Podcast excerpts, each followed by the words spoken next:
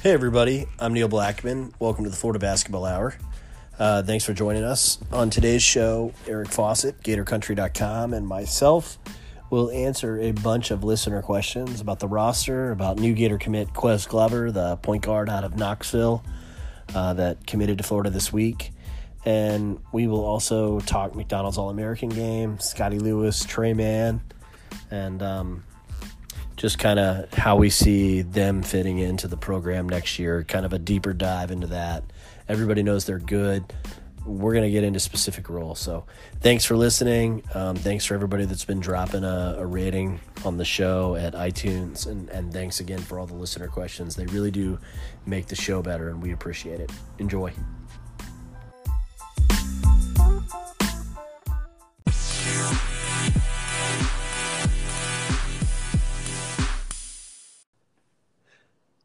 Hey, everybody. Welcome to Florida Basketball Hour. I'm Neil Blackman. I'm with Eric Fawcett, GatorCountry.com. We wanted to start this week's show, which is intended to be a, a roster breakdown um, show of returning players and then listener questions. But we wanted to start with um, the McDonald's All American game because we didn't get to get to it because so many people transferred at the same time.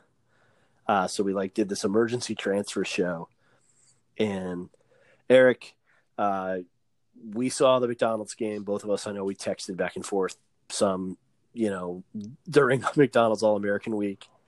Florida, first time they've had two McDonald's All Americans since Kasey Hill and Chris Walker.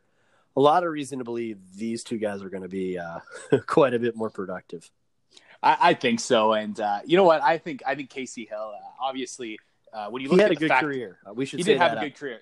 That's and that's what I was just gonna get Yeah. at. Is like I, I mean I think he might have had one of the like like he was right in the like perfect era of when like mixtapes of high school players was kind of at its peak, and he still might have had like the best one. So like you know maybe it was like well I shouldn't say maybe. So he he didn't live up to to that, but he's had a really really good career, and I do think people need to remember that. Um, talking about Kasey Hill, but uh, the other thing about like Chris Walker and um, I, I think that it was still again he was also a product of the uh, of the high school kind of like mixtape explosion. And uh, the thing about him is, I don't think he actually had had as well of a, a, kind of projected role. Like if you look at a player like that, um, you're like, okay, he's like six nine, six ten, and like 190 pounds, but he can throw down wicked dunks. But it's also like, well, what exactly do you do you do with a guy like that in college? So um, I, I, think his role was a lot less projectable. So I think um, when you look at Tre Mann and Scottie Lewis, I think that it's a lot easier to just imagine what they'll be at the college level. And uh, yeah, so like Neil said, I, I do think that um, uh, you know though this is uh, the the comparison of these two to uh, the last two of McDonald's All Americans, Kasey Hill and Chris Walker, is uh, just kind of funny because I don't think those two players' uh, careers kind of went the way that you would have expected. Um, yeah, I still think it's just very very cool that Florida has two McDonald's All Americans. Yeah, it's really neat. Where, where should which one should we start with? Let's you know, I mean, because I'm kind of I'm kind of torn. We, there there's the there's Tre Mann, guard from the villages right down the road. Um, grew up a Gator fan. Grew up in Gainesville. Uh, you know, I mean, like homegrown McDonald's All American is kind of a cool story. But there's also Scottie Lewis, who might be uh, one of the more talented players to come through the program ever. Yeah, I think the thing that really struck me about um, the McDonald's All American experience and Scottie Lewis is just what everyone was saying about the practices. And I know that a lot of, um, you know, the game is what's televised and the game is what everyone is kind of uh, has their eyes on.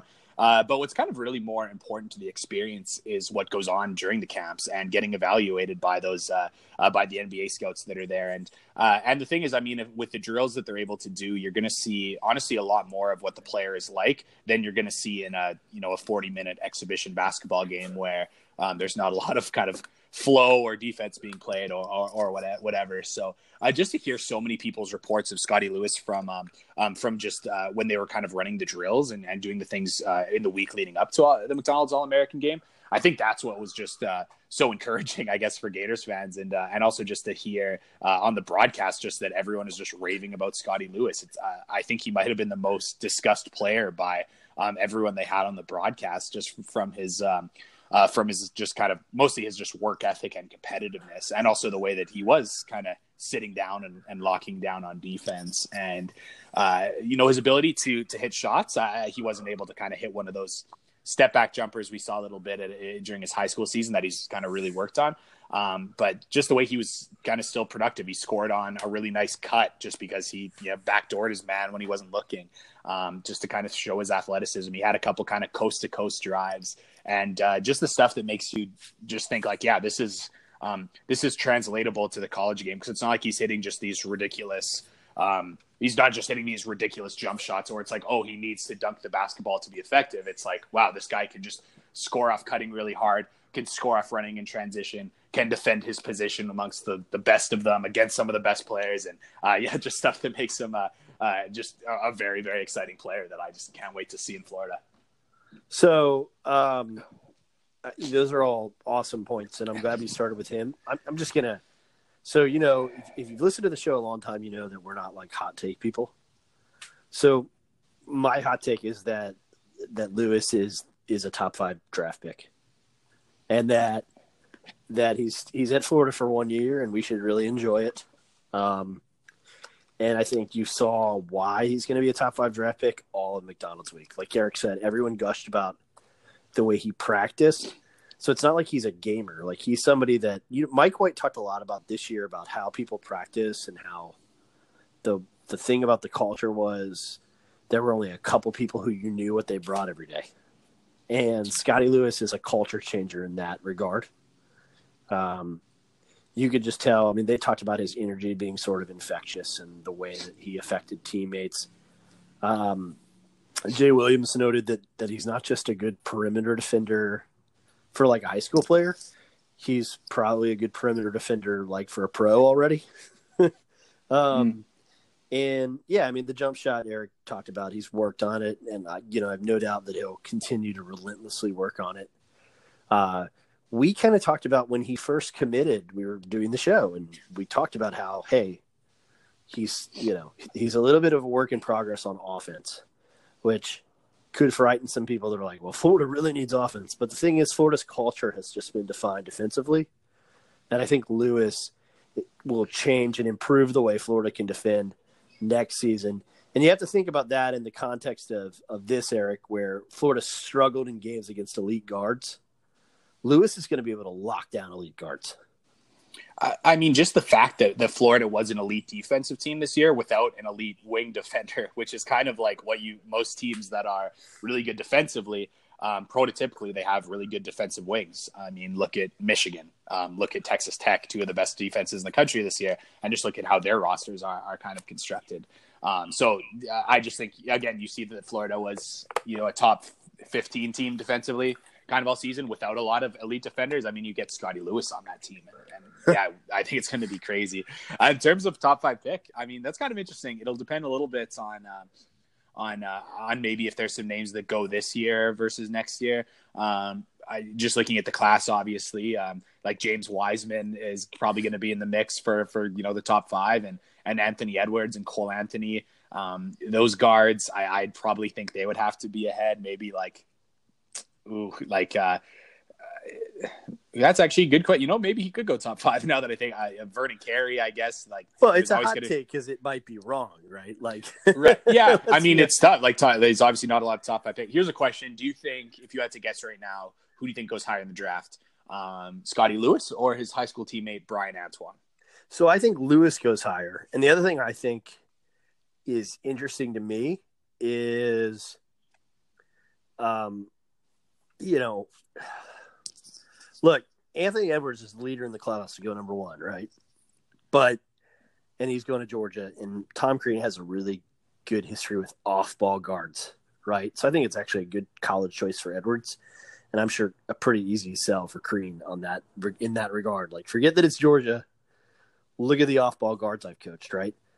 Um, I don't know how much of the ball he's going to have to have at Georgia, and I don't know how much you know, anything that happens at Georgia will necessarily affect his NBA draft stock. But the other people that are like in that mix from two to 10, like Lewis is the guy who seems to be everybody's kind of like, whoa, he's still getting better. Like, obviously so. if that makes sense. Yeah. Well, and, and again, I do think that he's got a pretty projectable um, kind of role, obviously. Um, the one thing that I think might be concerning from an NBA standpoint, and this is something that even struck me at the McDonald's All American game, is that um, like he's not big. Like, I mean, he's six five, and I think he's got, but I mean, his his frame is not.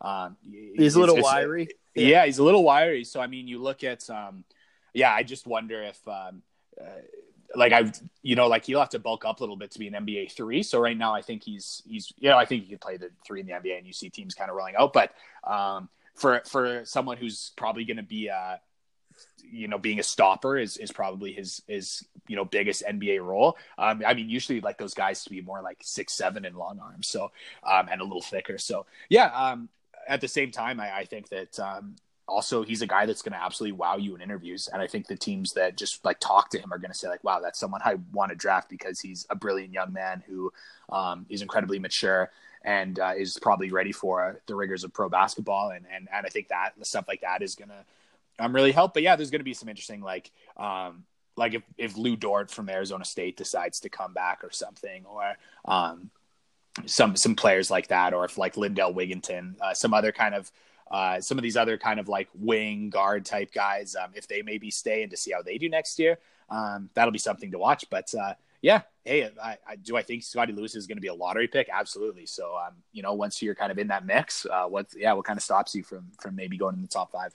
Yeah, and look, I mean, if the, the difference really is the evaluation, because Eric just hinted at it. Is it like you're a wing stopper, you're Andre Roberson, uh, with with a little more offensive ability and not quite as much length?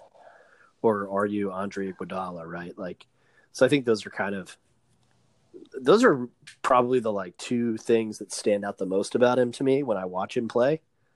Um, you know, if I was going to compare him to two pros, and both those guys, you know, at least have one one has been an all star perennially, and the other starts. So, you know, I don't know, um, but that's kind of my hot take on him, and and it's a good time to transition to Tre Mann, and I think what we should say about Tre Mann is his practices were really good too. I think was kind of the the takeaway a lot of people had. Yeah, I mean, there's just some video too of him and some one-on-one drills, and he's just so silky. Like he's just such a smooth athlete. Like he's just fun to watch. Like uh, he's just got like he, he's got that kind of like where he's just like can kind of dribble the ball just like left to right and just kind of like lulls the defender to sleep. He's just kind of got that little like that rhythm to his game and and I really love it. And and I mean, yeah, did he have a great McDonald's All Star game? No, he didn't. Unfortunately, he hit a deep three late, but like I I don't know. That doesn't matter to me. That's not the setting for um, for a lot of guys. So um, yeah, I, I'm really excited for him. Like I just think um, to have someone like that who can score with a little more a little more size, whether he's um, kind of going to be a, a, a, guy who plays the point or maybe not, especially with um, you know a new commitment, which we'll talk later. But um, just to kind of see, but to just have that versatility of a guy who can either be a secondary ball handler and score. Um, I, I, see him as a guy who's just yeah, could totally be instant offense off the bench.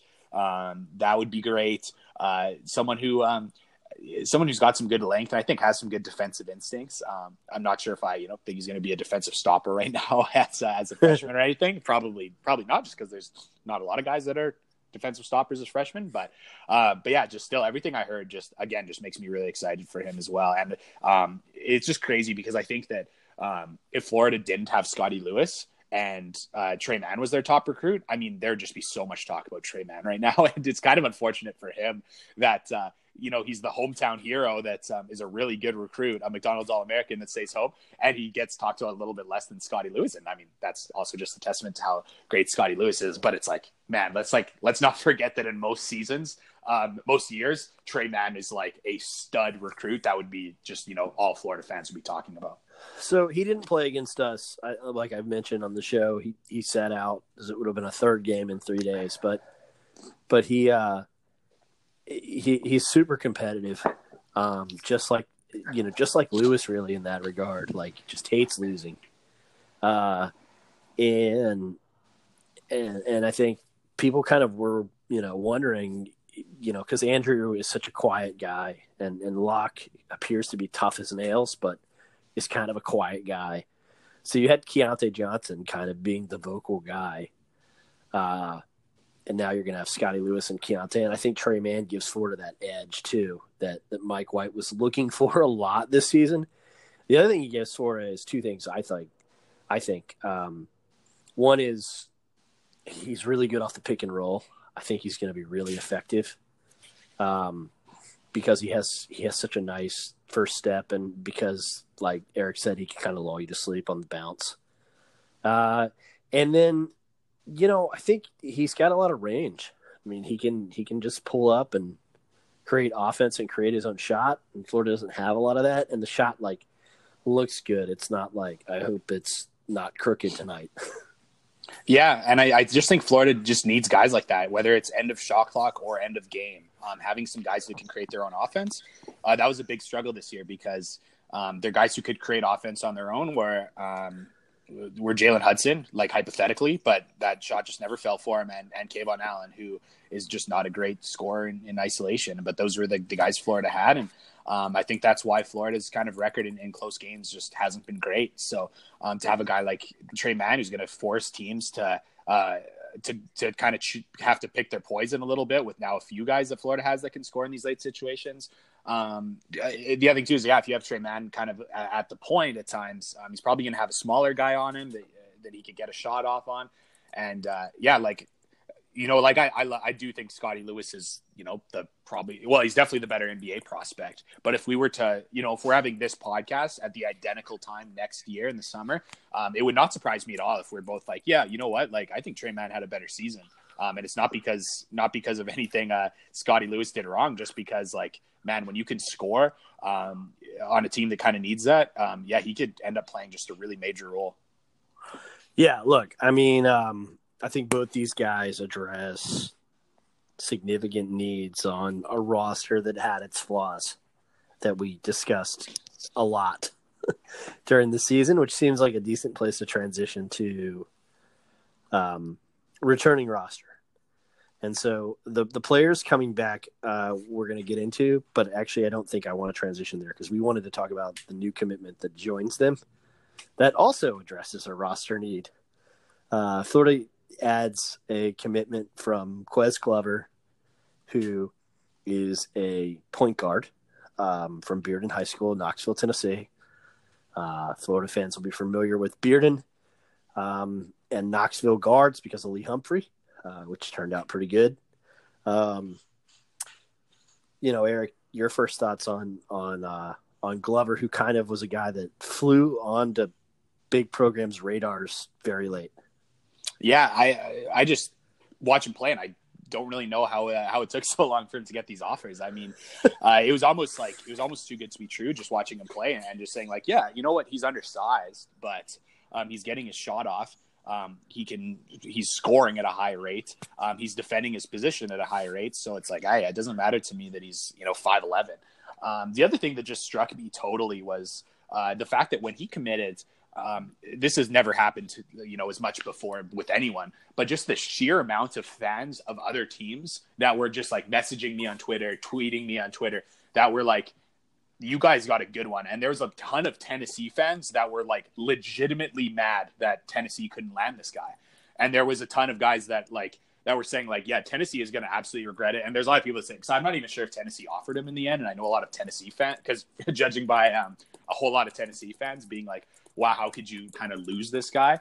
Um, just like so, just so many people from so many circles, so many fan bases, um, coaches from teams that like, yeah, I played against him. He's super respectful. The guys love him. Um, uh, the fact that he's got a Yale offer because he and he's got a 3.9 GPA, uh, just everything about him just seems seems yeah. wonderful. And I like like I said, I mean, I was kind of searching for like, man, why like what's uh what what happened that, that led this guy to not being um, kind of recruited and, and I'm getting get, getting to interview interview him later this week, so I'm looking forward to uh, to getting to know him a little bit more.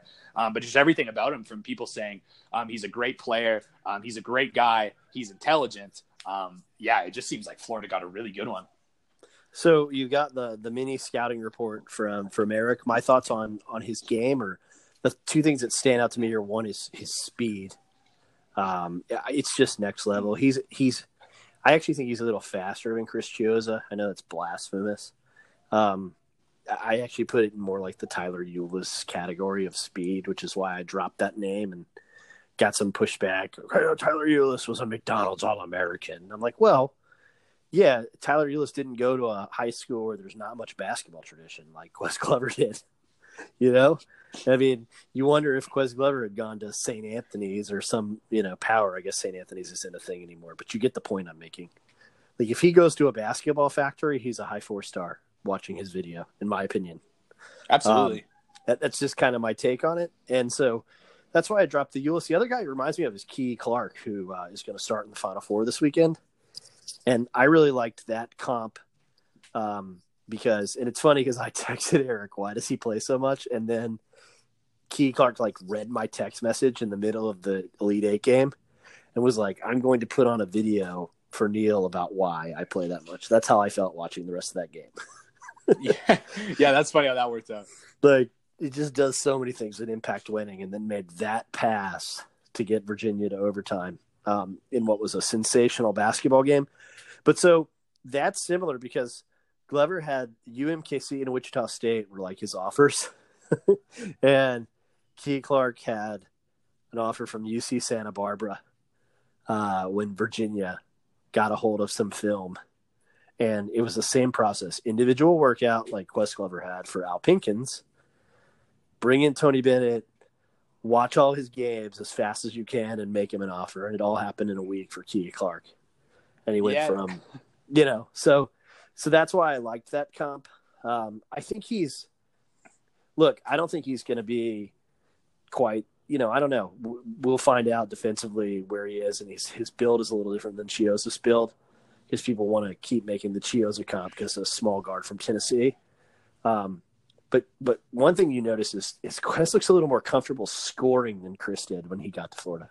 Absolutely, he's uh, and and again the fact that he was able to score really efficiently too. Like uh, just looking at his numbers on uh, on the Under Armour circuit, he was like hovering around fifty percent from the three point line, and uh, and I mean uh, and this is just something that uh, that Malik Grady um, just kind of messaged before, and I really appreciated this. Um, but he found a bunch of his stats from his high school season. Um, so this is uh, this is what Malik Grady found. He kind of sent along the prep circuit uh, thing as well. But yeah, so he averaged twenty one point one points and shot forty three percent from the three point line. So and and and eighty five percent from the free throw line, which is very high for a high school player. Like yeah.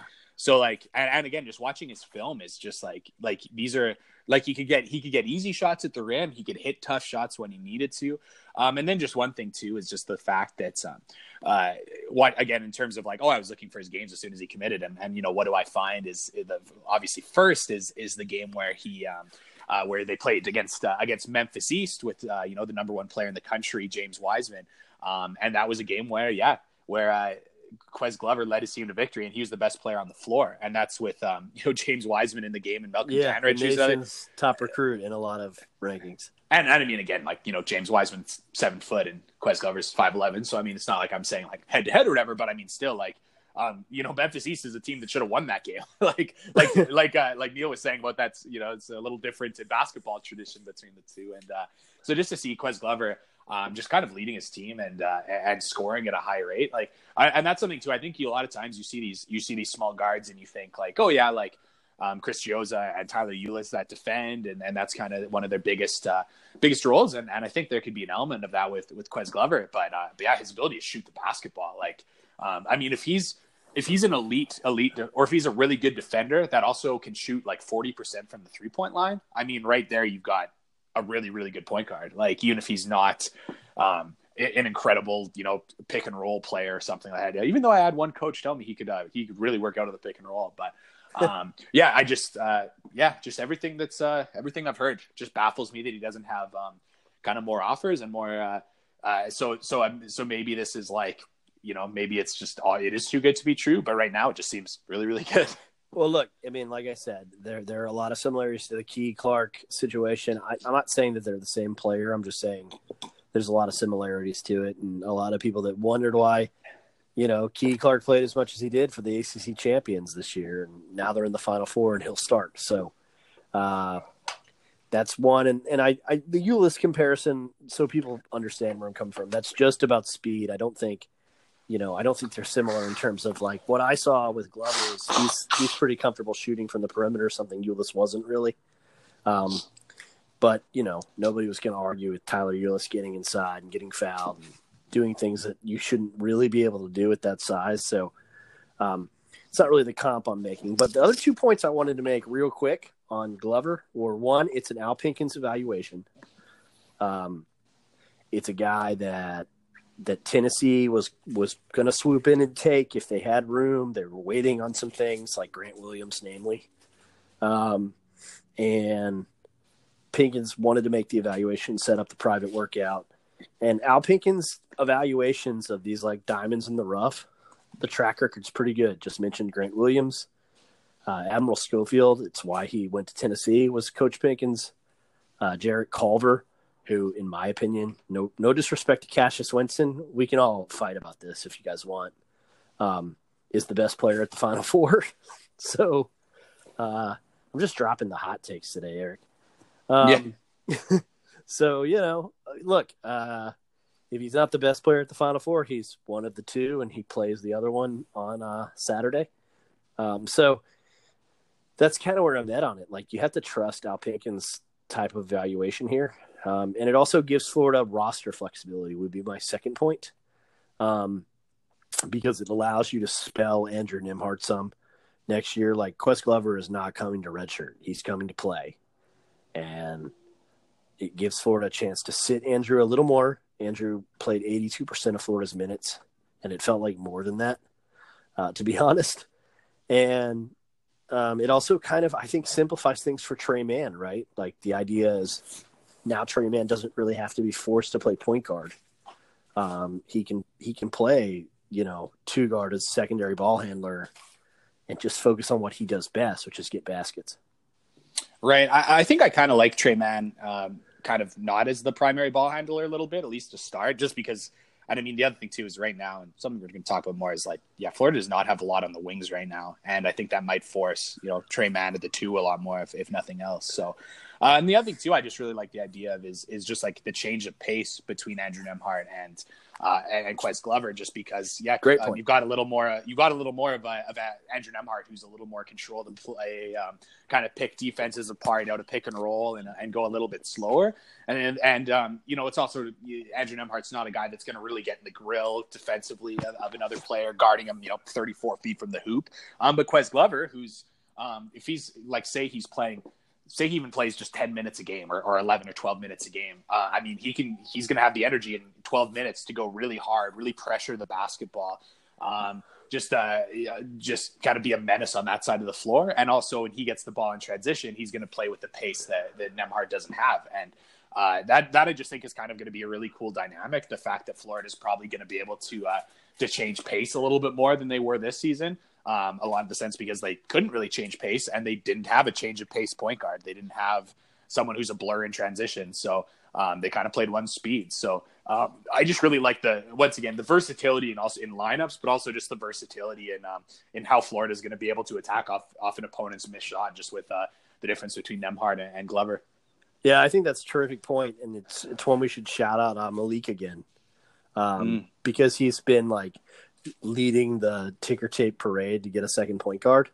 Yes. And and the point I would say on that is it's also different than even Hill and Chiozza because Hill and Chiozza it was hard with Florida because they could just bring wave after wave, but you're still dealing with two small point guards who are fast. And Andrew yeah. Andrew's a six five pro. Um, so like his vision and sight and that stuff that's a that's still a handful for a defense. It's just a different type of handful. Right, and I mean, again, like I am I expecting um, Glover to come in and score at a really high rate right away? Um, I'm not sure, just because I, you know, just wouldn't want to project that for a lot of freshmen. But I mean, yeah, you see the way he was able to score on some really good players in high school. Um, he's also he also might have a little bit of an individual offensive threat that Andrew Nembhard doesn't provide. Right. And uh, and again, all this we're saying, this is definitely not any shots at Andrew Nembhard, who you know I proclaimed as my season MVP on the last podcast. Yeah, I, I, love Nembhard, but um, I just love the ability to play different dimensions and different styles of basketball. And Florida was limited because they didn't have a backup point guard last year. Um, so, at, well, yeah, and even the last, uh, yeah, kind of last two years. So, um, yeah, I just uh, I do think this does a lot of uh, a lot of things. I know that a lot of people, of course, are going to say like, "Oh, Florida needs bigs, whatever," and they don't like they didn't need another guard. Um, they really did need another guard. I don't know what to tell people who, who think that they didn't. um, just look at the look at the amount of bodies they have in the front court right now, and most of them are also position locked at the five. Uh, Florida, you know, if Florida can land the the big fish grad transfer at the five, yeah, they need that, but uh, they didn't need another uh, another you know 2019 front court player. But uh, yeah, they really could have used um, they really could have used another 2019 uh, point guard, and I think they got one that was uh, just just perfect for what they want to do. Yeah, and I think that's a good way to transition to roster return. Is that that let's emphasize what we tried to emphasize on the transfer show. If Florida Florida's going to add another big, I think, but I think they're trying to get a four who can play inside and out a little bit yeah, I do think I, I think the dream would be honestly either a, a true like a true four or maybe a three that can also play the four. Um, but they they need someone to play some minutes at the four. Um, yeah. Obviously, last year the the minutes at the four when Keith Stone went down were Keyontae Johnson and Jalen Hudson. Uh, Keyontae Johnson did some did some great things at the four. Um, I'm also just like not sure that's what you just want for him all the time. He's though, better at the he, three, I think. I think so too. And and even if floor, even if they get a kind of like a four that can eat a lot of minutes, Keyontae Johnson is still going to have to play a lot of the four. So, yep. um, which kind of is what it is. But um, uh, I do think they definitely need someone who can play who can play the four. I mean, obviously the the dream would be someone who can play you know 30 minutes at the four, and Keyontae Johnson can play 10 minutes at the four and, and 20 minutes at the three or something like that. And then you know between him and Scottie, 20 minutes each of the three, and maybe Scottie plays some two. Anyways, um, yeah. So I, I think that that right now the biggest position of need would be a three four. I know that in terms of if you look at the starting lineup the biggest hole is is at the center spot, I would say, um, just because yeah, I think that's um, I think we kind of know roughly the guys who are probably going to start at one to four, unless a big time four comes in. Um, so yeah, you look at the starting lineup and say, hey, there's a hole at the five, but then you also see like, oh, Dontay Bassett, Isaiah Stokes, um, Omar Payne, Gorjok Gak, and, and now uh, Jason Jitoboh. I mean, that's a lot of bodies at the five. So um, yes, I would. You know, Florida has their eyes on some some grade fives that could of come in and start as grad transfers. Um, if they do that, um, I really hope the other person is someone who can eat a lot of minutes at the four spot slash the three spot. Um, and uh, even and if they for some, if they are not able to grab a starting center grad transfer, um, I think two guys that could play the three four would be actually kind of what they need next. So um, yeah, just a couple different ways they can address that. It's all good points. Um, you know what? We like spend half an hour on McDonald's and Ques Glover, which is great. Uh, and so what we're gonna do, we're gonna throw the change up and go to listener questions so that Sweet. we give these people time. Uh, and and Eric and I like this better anyway. And we can always talk about returning players, like you know, we like our freshman class that will be sophomores. Here's why. yeah, that's our show. Uh, so we have uh, Gatorbait 08 leads us off. Can you guys talk a little bit about how we can now change pace with different mm. lineups? I think we did just talk about that. I feel like we could have some very fast lineups with Glover, Mann, Lewis, and Johnson all on the floor. I'm going to let Eric just build on that by talking about the other players. Great question. Yeah, I, yeah, I mean, just obviously uh, Glover makes that a lot different um, for sure. Um, also, just the ability to um, obviously, uh, I think just the fact that uh, that Florida is going to be able to um, I, I honestly think Florida is going to be able to defend at a high level in the in the full court again, which I know we saw that kind of like we saw a lot of the one two two kind of three quarter court passive kind of um, full court press. I mean, once you get a little more length in there with with Mann and athleticism and and, and Lewis as well, um, they could probably crank up the pressure a little bit more and see kind of more a more true press that that uh, maybe kind of goes out a little bit more turnovers because um, it's kind of funny because you when you play a press it's kind of two extremes. Either you really, really, really speed the game up, or you really, really, really slow the game down. And Florida did the slowdown route, which did work for them. Um, but if if they could uh, if they could also mix in the uh, trap or a kind of full court trap that's um, that would speed the game up, I think that would be really interesting. Because if they could do that, speed the game up with a full court trap, then also kind of play that one two two that also slows things down. Um, yeah, that's a that's a great change of pace. That's something I think it really, it's a good sound there.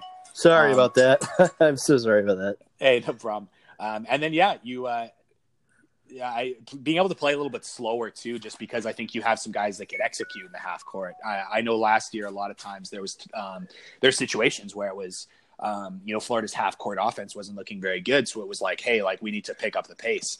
Um, well, this season, when you've got um, Tre Mann adding a lot more offense, and maybe Isaiah Stokes is a better offensive presence down low, um, maybe you're going to be able to play slow while scoring. And, and that's the thing is, if Florida is scoring in the half court, I don't think people are going to be complaining about the pace as much. I think they just complained about the pace so much this year because Florida wasn't scoring well, and they thought, hey, if we play faster, we're going to score. Which I don't think is necessarily true, but um, it's a little bit of uh, it was kind of the thoughts. But hey, if, if Florida, you know, I think Florida's going to be able to score when the game is slow, and uh, uh, and yeah, that just means they're going to be able to play a lot more different styles than they did this year. Jordan Press asked, "We're recruiting a bunch of quicker guards now, keeping with this theme. If coach decides he wants the offense to run with the personnel, the new personnel, how does Andrew Nembhard fit in?" I mean, the thing is, Andrew Nembhard like watching him play in high school and also watching with him with the Canadian national team last summer, like he has no problem playing fast. And the thing about being a point guard, um, eh, playing fast is that you don't have to actually have to be the one who um, carries the you know picks up the ball off in a defensive rebound and, and pushes it yourself. Um, you can play fast by having your wings run out and having a point guard that can do a hit ahead pass. And I think that's something that um, that Andrew Nembhard is excellent at. And I think that playing fast, like I know Andrew Nembhard doesn't have great speed himself, but he can absolutely play within an offense that plays fast. Because let's say you know ball comes off the rim, uh, grad transfer center grabs the rebound and throws it to Andrew Nembhard around the free throw line.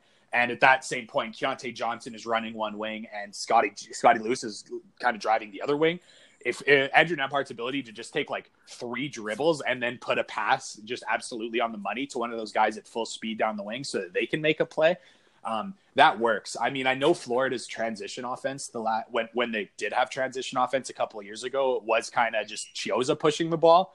Um, but that's because Florida didn't really have a lot of wings that were kind of great in transition. But um, you know, with Tre Mann and Scottie Lewis and, and Keyontae Johnson, um, those guys can run the wings. So I think that playing fast is not a matter of you need your point guard to run the ball down the floor a lot of times. Um, I think you can have your point guard put a put a pass on the money, just like an outlet pass that gets your wings kind of running out. So um, I do think that playing fast and Andrew Nembhard, th- those things go together perfectly. I, I actually don't think it's going to be a problem at all.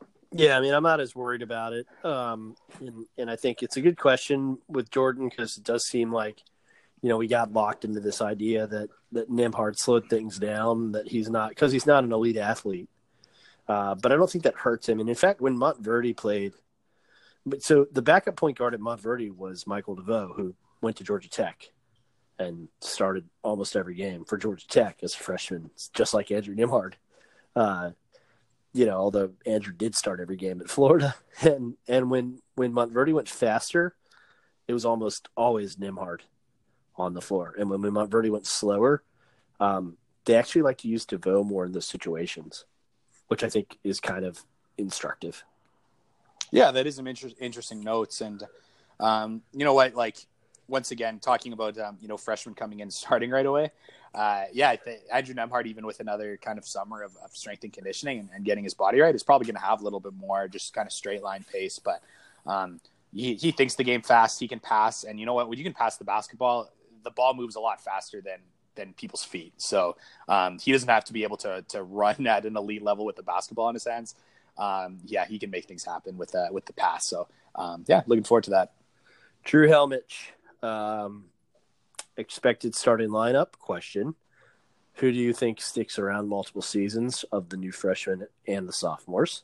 Question. How will the offense improve? Where should we start? Good questions, Drew. Do we want to answer starting lineup as the roster is currently constructed, like as if it. Let's just. just so I want to answer starting lineup by saying asterisk at the four because I still think they're adding someone that starts, and I'm... then and then uh, you know uh, people like might throw stuff at me, but I'm gonna say Gorjok Gak is the center, and then they're gonna go. I think you know what? The asterisk at the four might not even be true because it might just be Keyontae Johnson. Yeah, I mean, like as currently constructed, might be might be the way to not get people throwing stuff at me. But I would say Nembhard, Locke, Lewis, Johnson, Gak.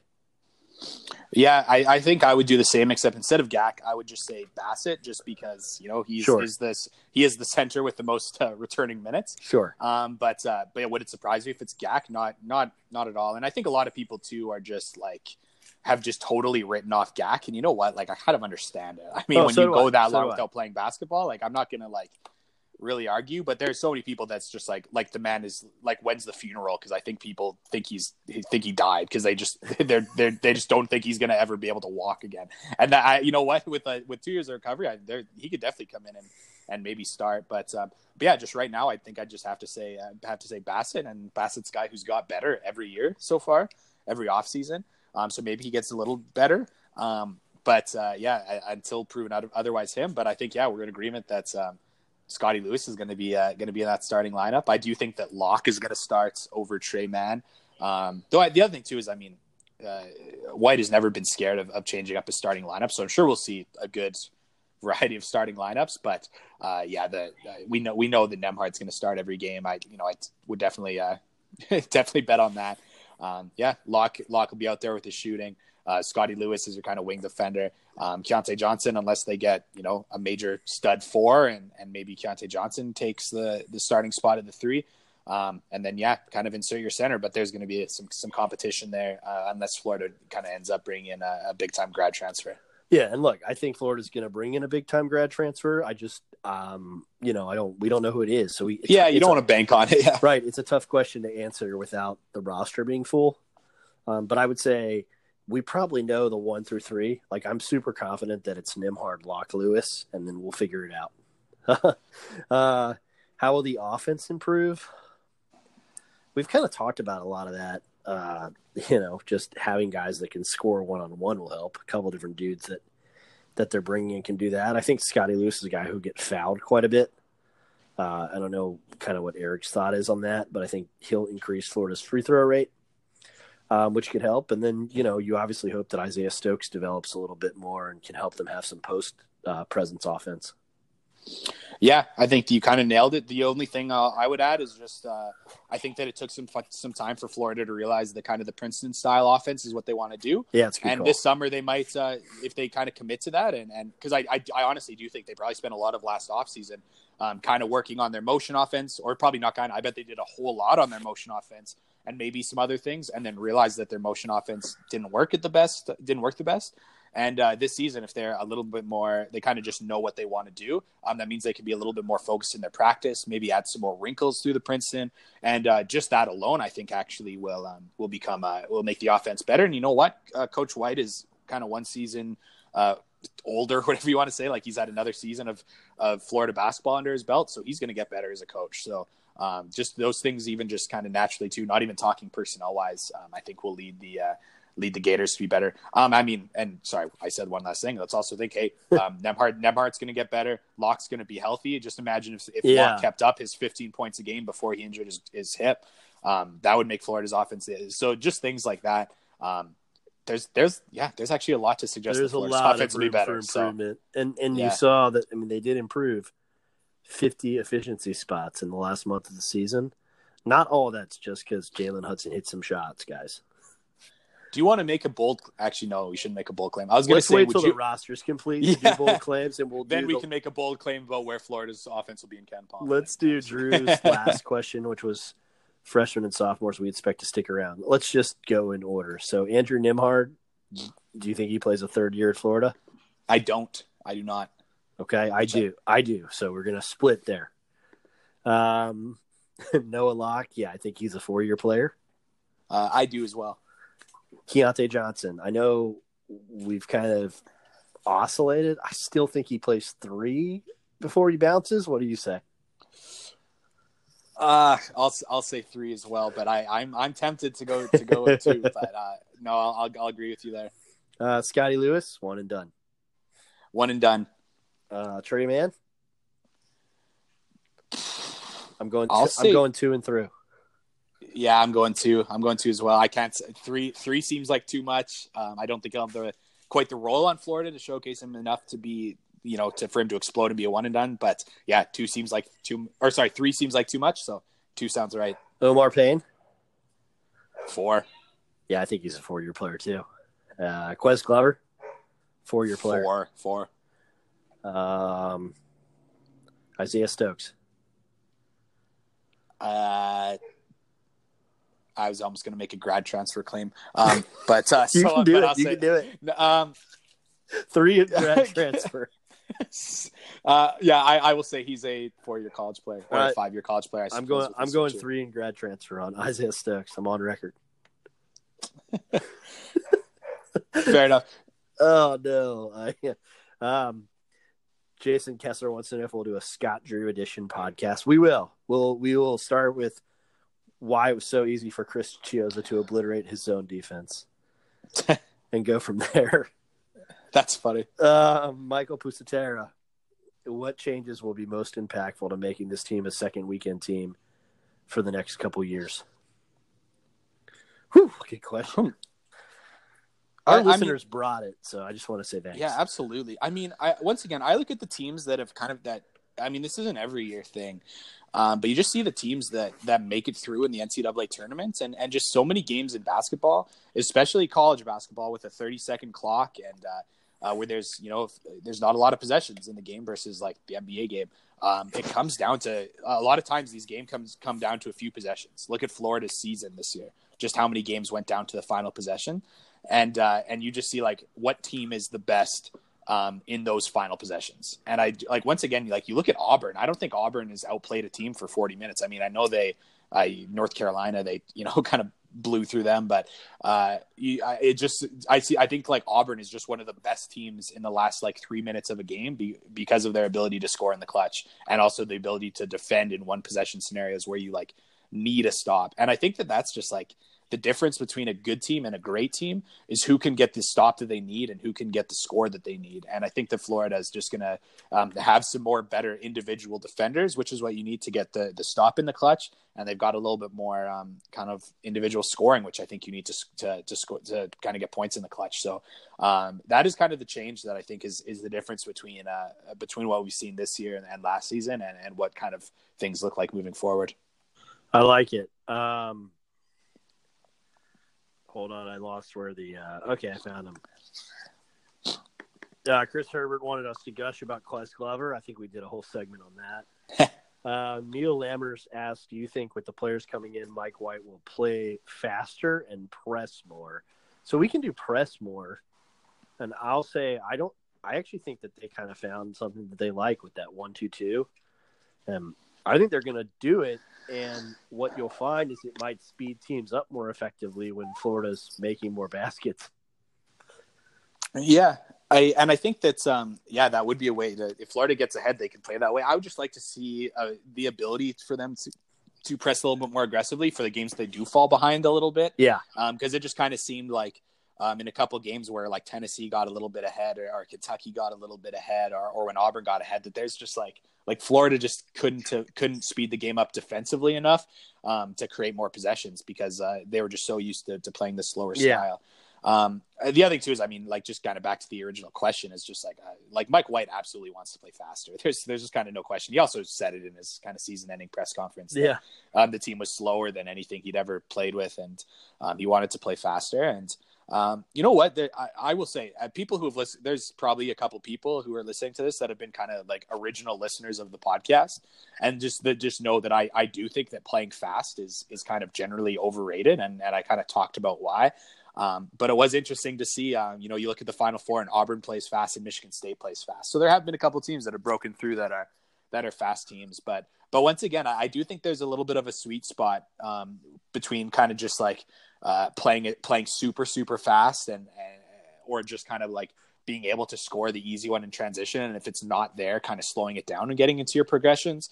And i think that's what florida needs to become is a team that does look to score on that kind of initial push but if it's not there taking the ball out and going through their offensive progressions. So um, there's a lot of teams that do that that are really good. You kind of look at their KenPom numbers and they end up like 90th in tempo or all the way up to like there's some teams like that that are you know like 160th in tempo um, but they actually get a lot of transition buckets. And i think that that's what florida just like needs to be a team that can get that quick one if they if they get numbers in transition. Um, but if not uh, a team that's kind of comfortable um, kind of slowing it down and scoring in their half court offense as well.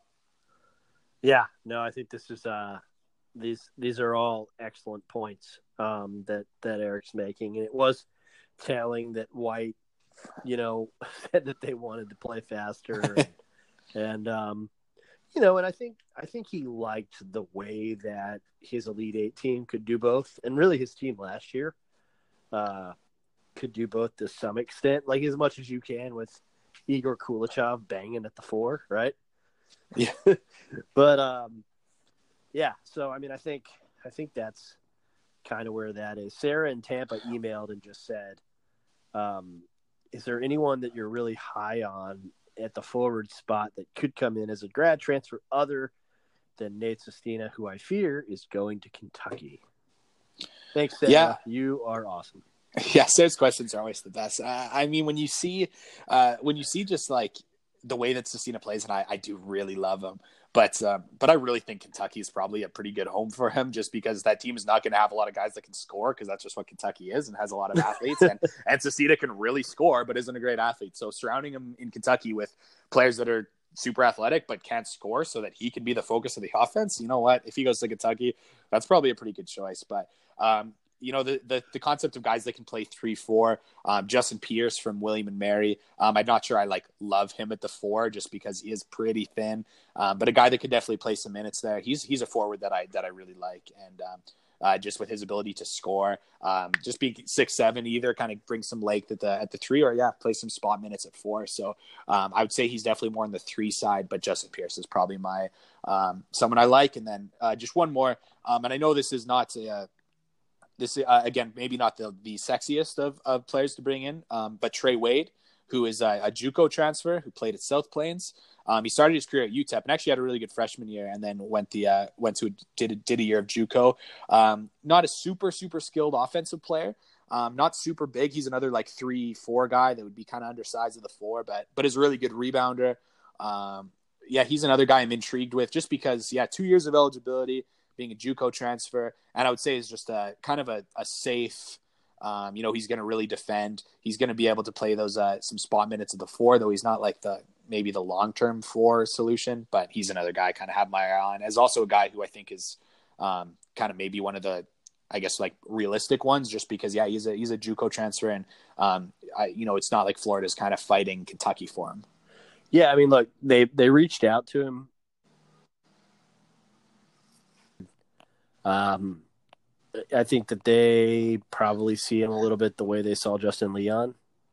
Um, although Leon was a little bigger, of course. Uh, but still, you know, we talk about an undersized guy at the four. He's still six six, so right. Um, that still adds size at that position that Florida didn't really have unless they were dropping Jalen Hudson down there, and yeah. and hoping that that you know went well. Uh, so I think you know, and, and, the other thing that's better about that is that now with the guy like with more traditional wings like Keyontae Johnson and Scottie Lewis, there's always going to be wing help, so you can play a little undersized four and get away with it better when the rest of your roster is constructed a little differently. Um, and, and you know, and to be quite honest, I mean, we just saw a Nevada team with a bunch of guys that are all six seven play pretty effectively on the glass all season, and and that kind of uh, examples. I think you're, you know, once you get to six six, you if let's for example, let's say he was on the floor, you'd have six five in Nembhard, you know, potentially six four in Mann, six six in Scottie Lewis, six six in Wade, and whoever your five is. That's a pretty big team. Yeah, and T- TCU is another team that I thought was really successful uh, against Florida with that kind of length. So, um, you know what? This is totally backtracking. But um, talking about rebounding is, I just forgot I was going to say this about Florida's ability to play fast. I think a lot of people look at the fact that Florida um, just like didn't look to want to push the ball. It sometimes is why they play slow. But let's also remember that like Florida really, really struggled on the defensive glass. Yeah, and the fact that they had to go all out to try to um, to try to secure the defensive glass does not put you in a position to run in transition once you get the ball. So I think, um, yeah, I think that um, thinking about some of these bigger lineups that control the glass um, that also will help um, playing fast. That's the uh, yeah, just something that I just forgot that I was going to mention is um, yeah, I think Florida's rebounding struggle also didn't help their ability to play fast. And um, yeah, as we talk about these lineups that can rebound the ball, that's part of the reason I think it's important. So we should probably mention, or at least briefly address, the one other player to kind of close the show that Florida has looked at as a wing, and Matt Milon, who's Justin Pierce's teammate, Ed William and Mary. I guess they've contacted him, and he's another guy who is from Florida. Um, so I think, you know, the staff is trying to play some of those connections well. I know we're all waiting on Kerry Blackshear. We're just not going to talk about him on the show until something happens there. Um, you know what he decides to do is is up to him. But uh, Milon would give the team, you know, another wing and one that can hit three pointers. Yeah, he's a really good shooter. it's around forty percent on, on on really high volume, and uh, yeah, I just uh, you kind of see the the role that he kind of projects to for sure. Um, just as a guy who can just spot up and and, and shoot. So uh, that's kind of just um, yeah. You look at his you look at his game, you look at the analytics, and yeah, he's he's a guy who can really shoot the ball. I, I he doesn't. Uh, uh, he's not a guy I think you want playing the four. I think he's kind of a true three, or maybe a maybe play him at the at the two at times. But um, yeah, it, it's interesting to, to to see that Florida has uh, has kind of went after some guys that are just like true shooters. Um, th- that's about it, and um, I think there's definitely some value to that as well. So um, it'll be interesting to see because like um, like let's say let's say Florida had their pick between between Milon and Trey Wade. Um, Wade probably provides more. Well, does definitely provides more rebounding, more defense, um, a little bit more size, more toughness. Um, and then you've got Milon who provides way more shooting and just like that pure threat of the catch and shoot. And it'll be just interesting to see what they prioritize between those two.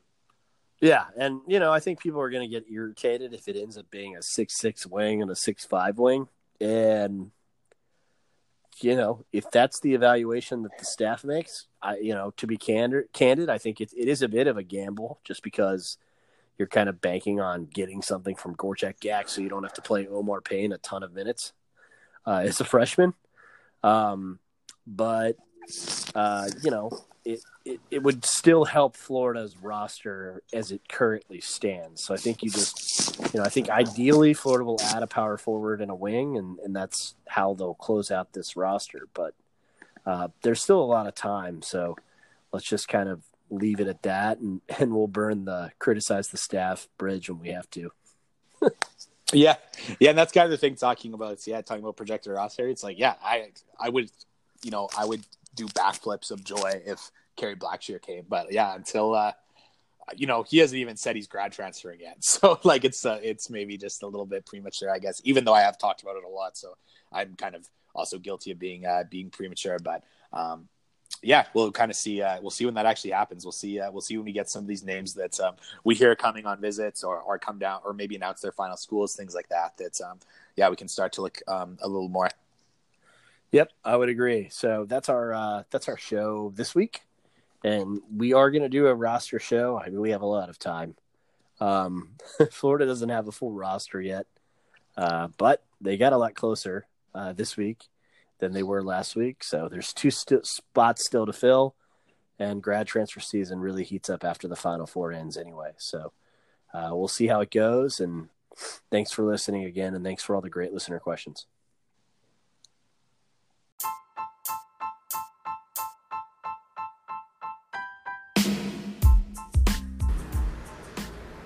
Hey, everybody, welcome to the Florida Basketball Hour. I'm Neil Blackman. On today's show, Eric Fawcett, GatorCountry.com, and myself will break down the guards for the Gators in our roster review. We'll talk about the season that the returning guards had, uh, a little bit of what's to come with the two incoming guards, and we'll also get into a couple transfers. Anthony Duruji uh, is one who will be on campus this weekend. He'd be a sit one, play two. We're going to talk about him.